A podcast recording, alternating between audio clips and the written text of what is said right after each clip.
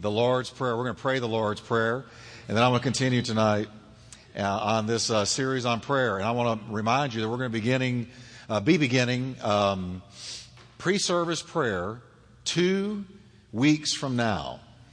And uh, I'm going to be looking for prayer captains. I think Pastor Tim Crow is going to begin uh, leading it, and then we're going to believe God to raise up other people around us. And we're going to see God move in the house in answer to prayer. If we don't pray, we won't stay. If you say that with me, if we don't pray, we won't stay in a move of God. Got to pray. So let's go ahead and pray through the Lord's Prayer, can we? Jesus said, In this manner, pray. Our Father in heaven, hallowed be your name.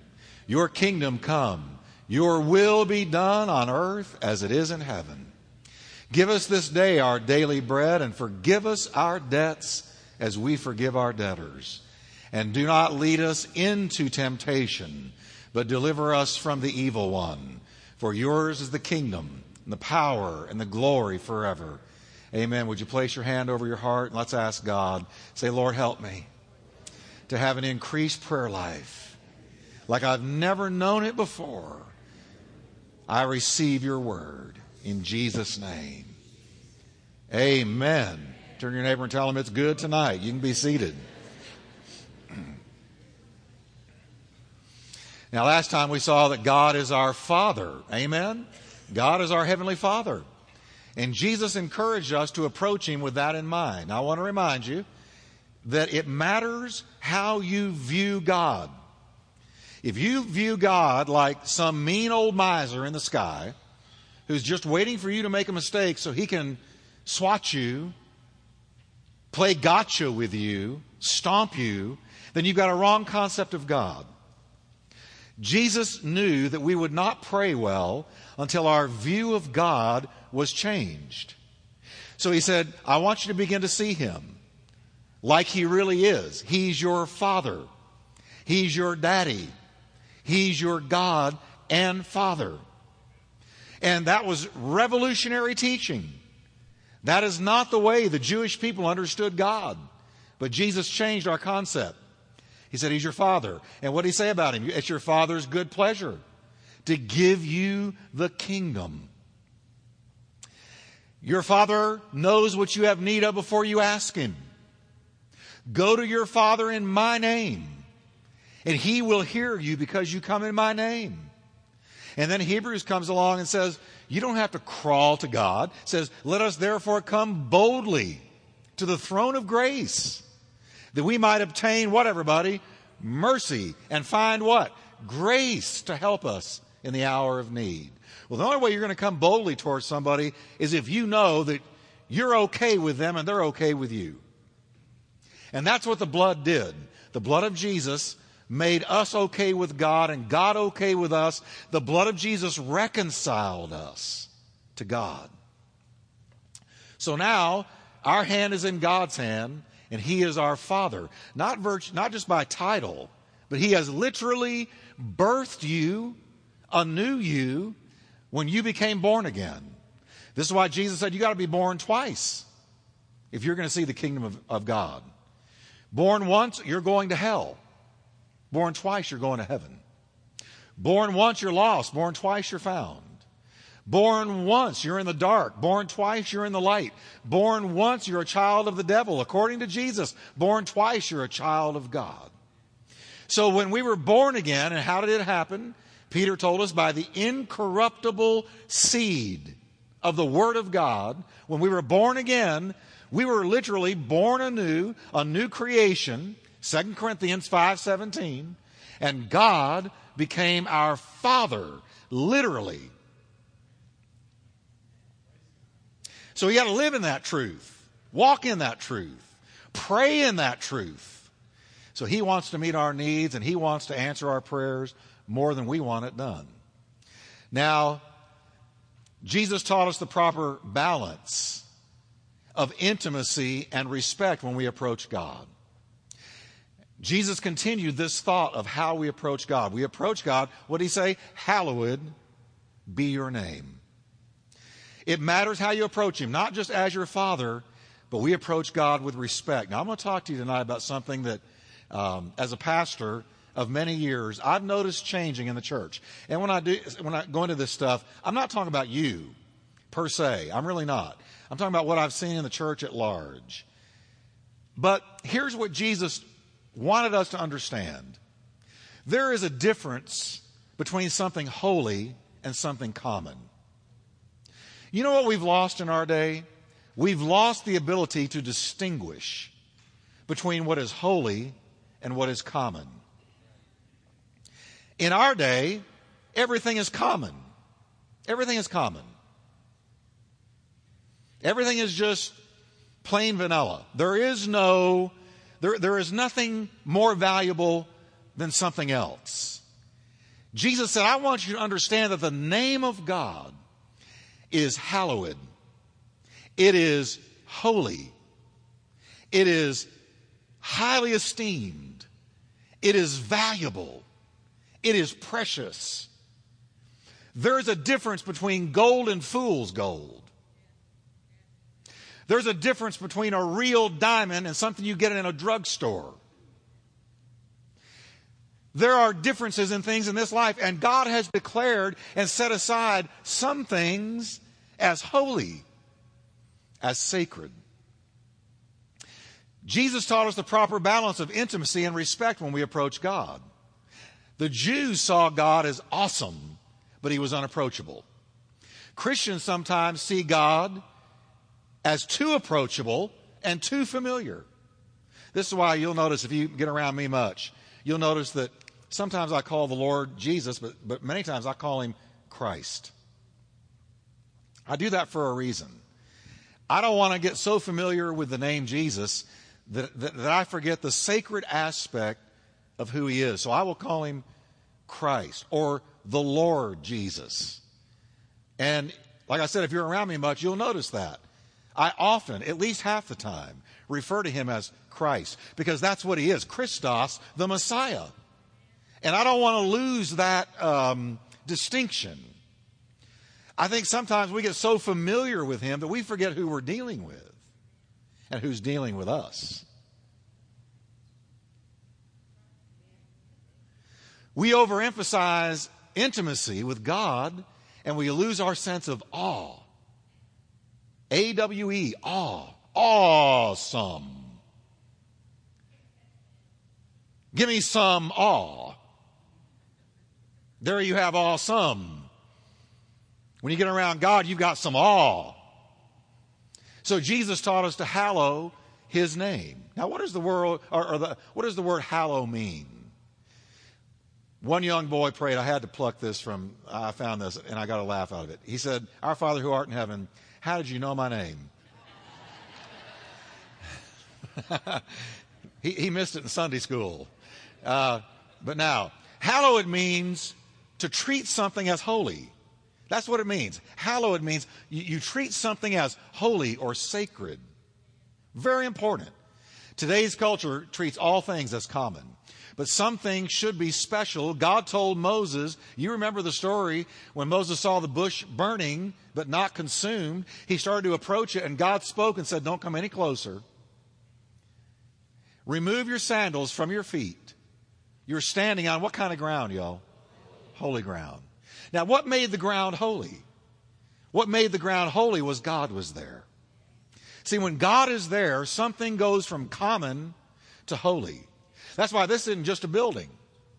It was a warehouse. It's not a warehouse anymore. It's the house of God. And you know what makes it special? God is here. And so we don't treat this building like you do any other building. I think when you walk in here, we ought to have a respect for the house of God. I really mean that. When you walk into God's house, there are certain things you don't say, certain things you don't do because you're in God's house. And what makes it holy? The presence of God and that for which it is used. It's not used for common things. What I'm doing right now is not common. I'm ministering to you the Word of God, which is anointed and powerful and holy. And so, so what goes on in this house is what makes it uncommon. Scripture reveals God rebuking the priests in the Old Testament because, quote, her priests do violence to my law. And what were they doing? Profaning my holy things. They do not distinguish between the holy and the common. Do you know that that was an indictment against the priests of God in the Old Testament? They had lost the ability to distinguish the holy from the common. They teach that there is no difference between the unclean and the clean. Now, ladies and gentlemen, that's our day. Our culture says there's no difference between the unclean and the clean. They even go worse than that. They call right, wrong, wrong, right, clean, unclean, unclean, clean. But you see, you, you, you are growing in spiritual maturity when you're able to look at something and say, you know what, that's not common. That's holy. That's sacred. That's special. And I'm to treat that differently than I do something that is common. Here's Peter. He goes into a trance, and a sheet comes down out of heaven, and it's filled with animals that have been declared in the Old Testament to be unclean. And a voice said to him, Take Peter, kill and eat. And Peter said, Uh uh-uh. uh Now he's talking to God. He says, No, no, Lord. I'm not going to eat anything unclean. Nothing unclean has ever passed through my lips, and I am not going to eat something unclean now. And what did God say to him? What I have called clean, don't you call unclean. See, I don't care what you used to be. If you're washed in the blood, you're clean. I'm not going to call you unclean. I don't care where you've come from. If the blood has covered you, you're not unclean, you're clean. Who am I to call you unclean? And don't let anybody call you unclean if you've been cleansed by the blood of Jesus because his blood has made you clean. But I, I, want us to understand now, Jesus said when you come into the presence of God to pray, you are to approach God and His name as something sacred. It's sacred. That means I treat it differently than I do common names. There's a difference between, there is a difference, and God's people learn this by learning to hallow, respect, revere, treat special, and highly value the name of God. By teaching us to hallow God's name, Jesus was not just referring to the word God, G O D but in the whole, or to the whole person, to God's character. And we're going to look at this more closely in just a moment. This is why God placed in one of the Ten Commandments, let's read it together, can we? You shall not take the name of the Lord your God in vain. Has it ever struck you how we instinctively know there's more value to the name of God than any other name? Do you hear anybody out there in the culture when they get angry? Do you hear them say, Buddha? Do you ever hear them say, Muhammad? Uh uh-uh. uh Something deep inside of us knows the name God has special significance. And so if we're going to curse, God forbid we use his name. He said, Don't use my name in vain. That's not just talking about in cursing. It's saying, don't treat it common. It's uncommon. Can you say with me, God's name is uncommon. But the idea of hallowing God's name runs even deeper. The names of God are given to us by God that we might understand His character. You know, we wouldn't know a thing about God if He didn't reveal it. And you do understand tonight, don't you, church, that God is never discovered. God's never found. God is revealed by Himself. You didn't wake up one day and say, well, I think today I'm at a place in my spiritual life where I'm going to go find the Lord. You didn't find the Lord. I hate to break it to you, Mr. Brilliant, Miss Brilliant. He found you. He took the scales off your eyes. He convicted you by the Holy Spirit. He drew you to the foot of the cross. He raised your dead people don't seek anybody. So God knows that if He doesn't reveal who He is to us, we're never going to know it. So He revealed Himself, His character, what He's made of, how He thinks by way of the names he has revealed to us. And they also help us to understand the benefits of the new covenant. Now, let me show you a few of them tonight. There are eight powerful names of God revealed in Scripture. We won't get through them all tonight, but I, and I'm not going to spend long on any of them. But I want you to understand that these eight names correspond with five benefits purchased for us by the blood of Christ. Let me look at these benefits in the names. Everybody say with me success. Anybody in here want success? All right, I want you to understand that God revealed a name to us. And this is the first name God revealed himself by. And it was through Abraham. We'll look at that in a moment. But Jehovah Jireh. We all know that one. The Lord will provide. And that took care of our success. You know, as you, as long as you walk with Him, He is going to see to it that you're provided for.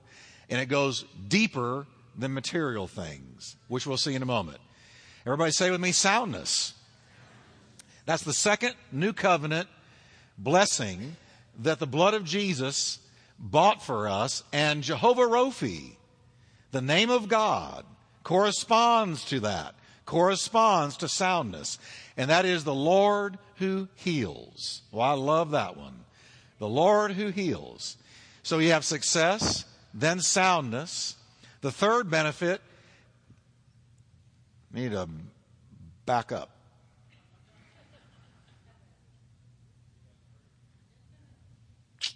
Can we back up? There we go. Security. All right. That's the third benefit security. Jehovah Nissi, the Lord our banner. Jehovah Rohi, the Lord our shepherd. That takes care of our security. I'll explain these in a moment. And then the sin issue. How many of you know you got a sin issue? Amen? And, uh, and the sin issue was taken care of by Jehovah Sidkenu, the Lord our righteousness. All right, let's go on. Uh, and then Jehovah Makedesh, the Lord who sanctifies. And that is a great one. And that's the last name. Uh, no, I'm sorry, we got one more to go. Spirit, our spirits. Jehovah Shalom, the Lord our peace. And Jehovah Shammah, the Lord is there. Now let's start with the first one and talk about success. This is the first benefit that the blood of Jesus purchased for us. Success. The corresponding name is Jehovah Jireh. The Lord will provide. How many of you have found that to be true?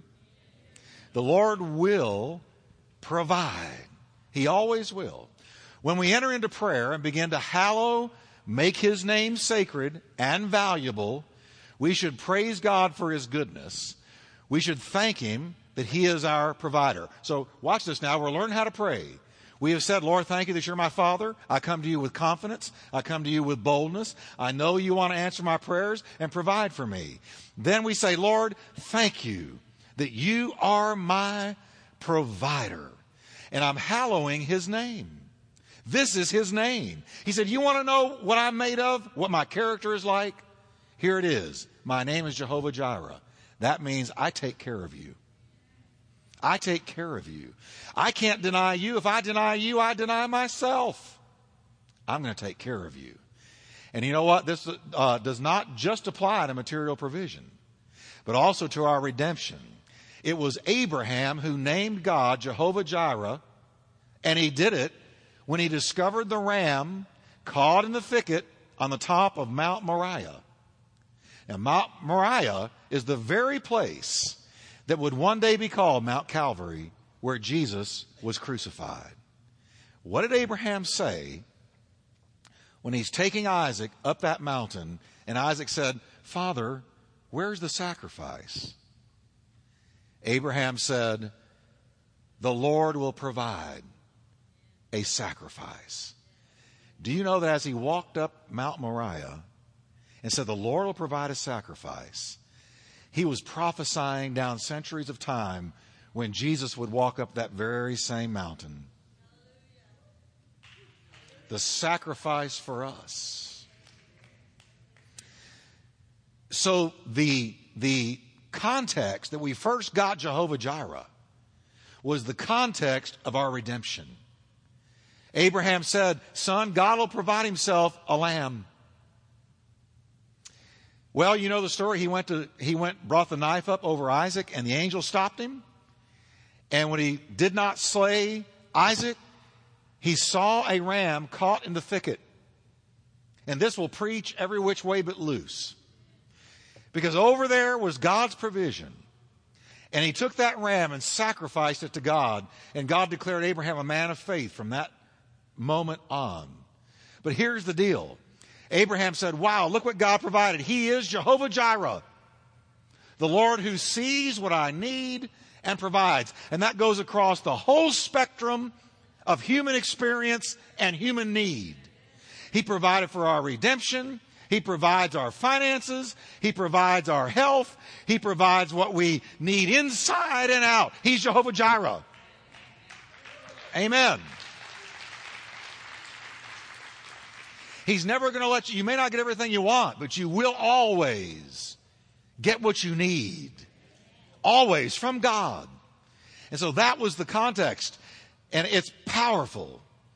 He's our provider of material things and of our redemption and of our forgiveness. Jesus said, Your heavenly Father knows that you have need of all these things, material needs as well. As we hallow his name, we should make the faith declaration that he is our provider, he is our all sufficiency.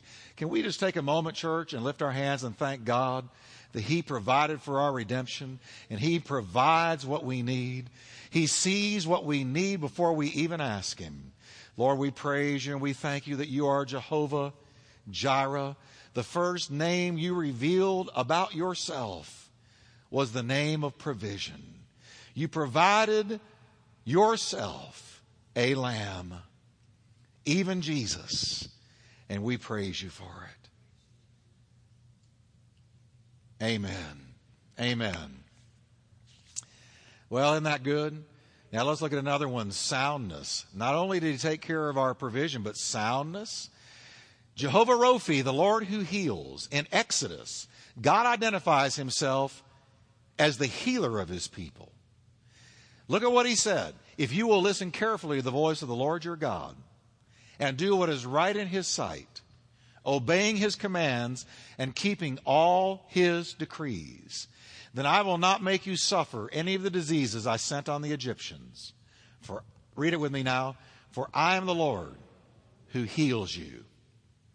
There's a lot there, and I only want to comment this far with it.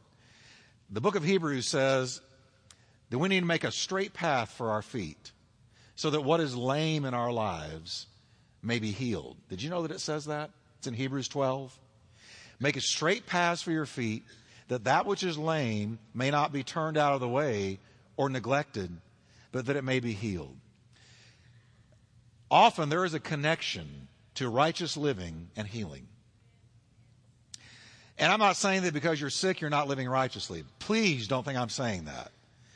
We live in a sin infested, devil infected world. And you know what? Sometimes people get sick. But sometimes, especially when God wants to heal you on the inside, there is a connection between righteous living and God's work of healing happening on your soul. He said right there, if you will do what I tell you, walk in my decrees, I'm going to be the Lord who heals you. This is not only about physical healing, but inward healing as well. Isaiah prophesied of Jesus. He said, He has sent me. This is Jesus talking in the first person through Isaiah. He has sent me to heal the broken in heart. There is nothing that'll cripple you like a broken heart. There is nothing that'll lay you low like a broken heart. You can walk around looking fine on the outside, but you're bleeding on the inside. And until God steps in and heals that broken heart, you're hurting all the time. A broken heart is the gift that just keeps on giving. And you know what? Sometimes time does not heal a broken heart. Sometimes you got to take a broken heart to God. Say, Lord, you said that you were anointed to bind up and heal my broken heart. I'm hurting all the time, Lord. I can't eat. I can't sleep good. I wake up from nightmares. I need healing. And we need to understand that Jesus said, I have been sent and anointed to bind up and heal your broken heart so that you laugh again and enjoy life again and walk with a skip in your step again, and you're not depressed all the time anymore because He stepped in and healed your broken heart. I thank God that He heals the inside as well as the outside.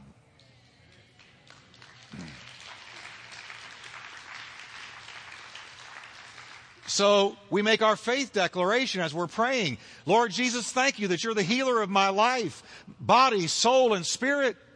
Thank you that you're my healer. Can we just say, Thank you, Lord, that you're my healer, body, soul, and spirit? Amen. And now let's talk about security, a third benefit that Jesus purchased for us on the cross. Jehovah Nissi. Can you say with me, Jehovah Nissi? Well, that means the Lord our banner. Well, what in the world does that mean, the Lord our banner? This is so powerful. A banner in ancient Israel was not necessarily a poster or a flag like we would know it. You know, you got banners in churches and, you know, with some sign on them. That is not what it was. A banner in the Old Testament was often a bare pole with a bright shining ornament that glittered in the sun, usually at the top of it. Banner in the Hebrew language here means to glisten.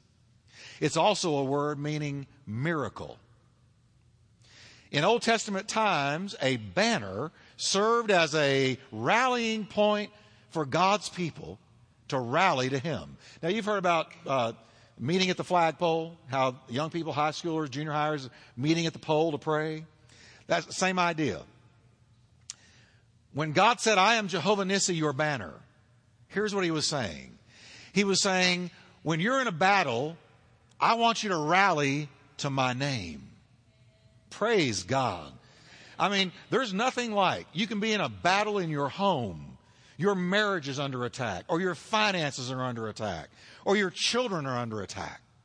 What do you do? Do you sit there and wring your hands and say, we have no option? We have no, we have nothing we can do about this? No. He says, when you're under attack and you're in a battle, you rally at the pole. You rally at my name. You lift up my name in your house.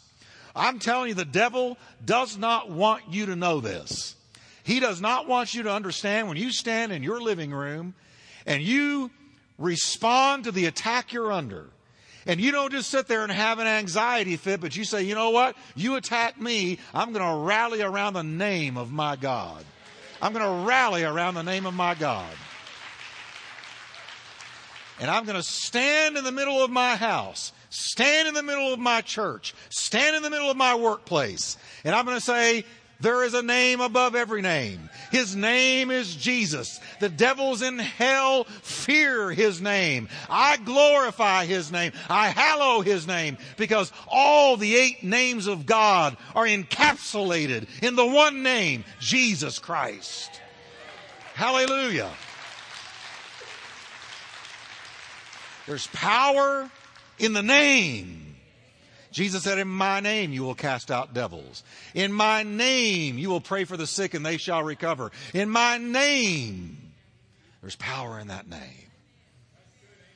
So when he said, I'm Jehovah Nissi, he said, when you're under battle, I want you to rally around my name. Rally around my name. Put my name right there like a flagpole and rally around it.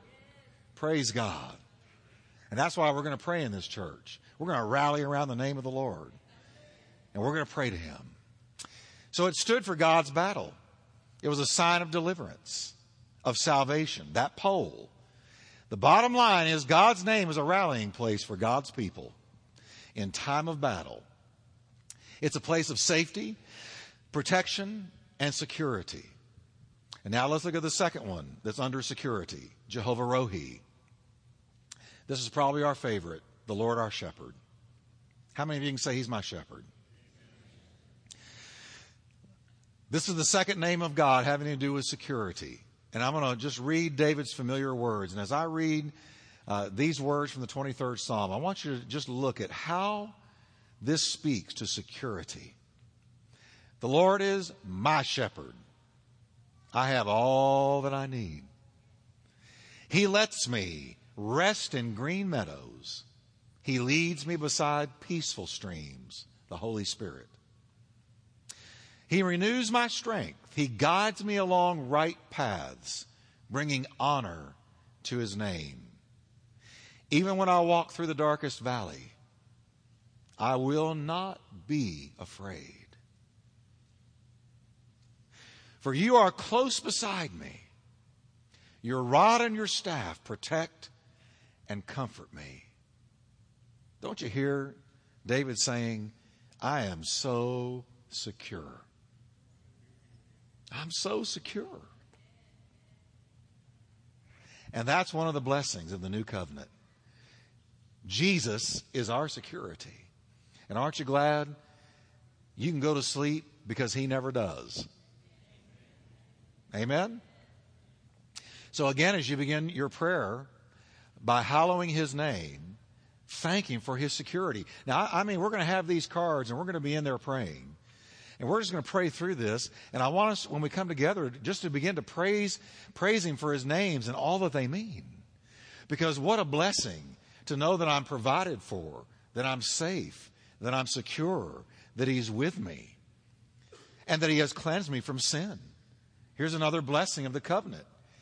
Jehovah Tsidkenu, the Lord our righteousness. How many of you realize that you could never have pleased God? You could never have been righteous before God. And this is one of the blessings of the name of God. He said, You know what? I'm going to be your righteousness because you can't be your own righteousness. All we like sheep have gone astray. Every one of us has turned to our own way. And so, what did he do? So, he laid on him the iniquity of us all. There had to be a sacrifice lamb. This name first appeared in Jeremiah's prophecy of a righteous branch and a king who was to appear. And it says, quote, and this is his name whereby he shall be called Jehovah, our righteousness. Jeremiah predicted. This name of God sums up the core message of the New Testament. Here's the core message of the New Testament. God made him who had no sin to be sin for us, so that in him we might become the righteousness of God. That's the core message of the New Testament.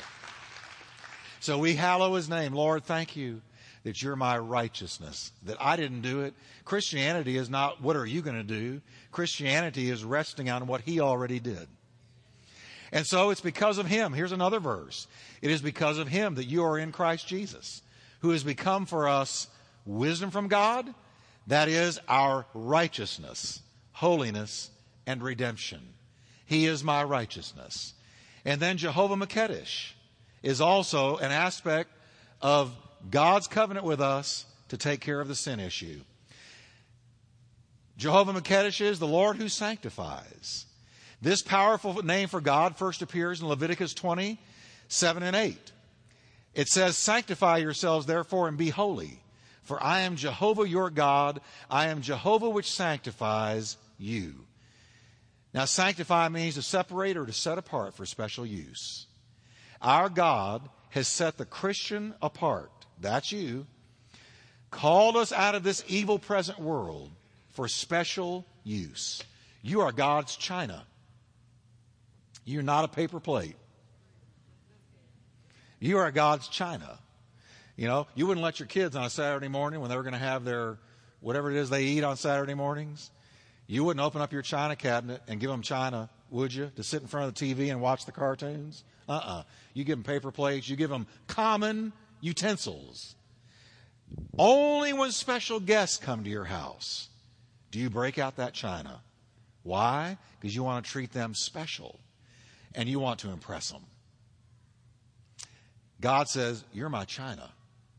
You're not a paper plate. And my anointing is moving in the earth. And I'm calling you out for a special purpose.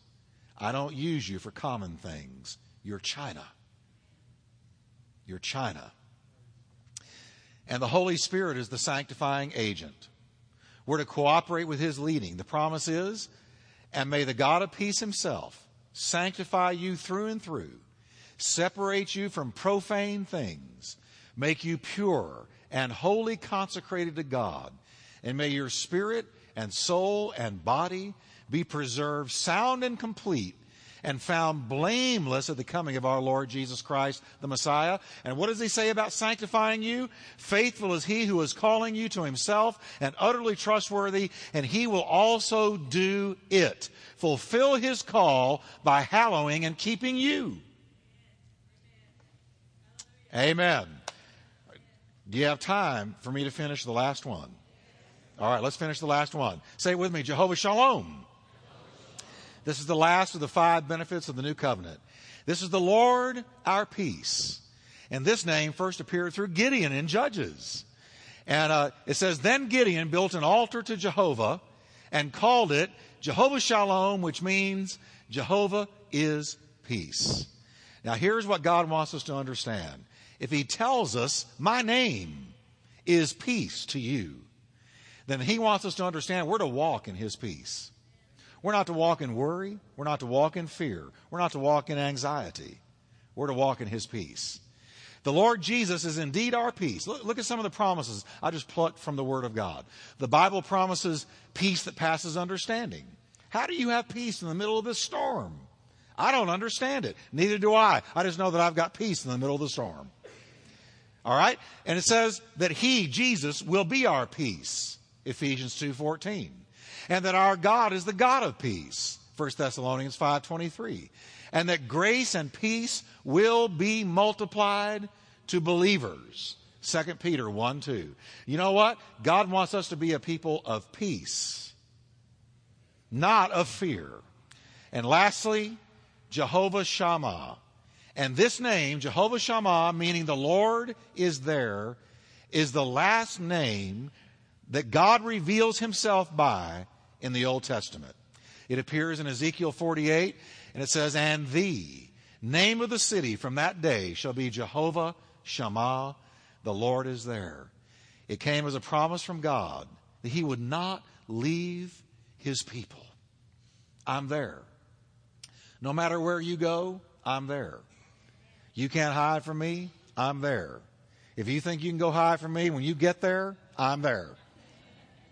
When you arrive, I've already been waiting for you. It came as a promise, and I thank God for that promise.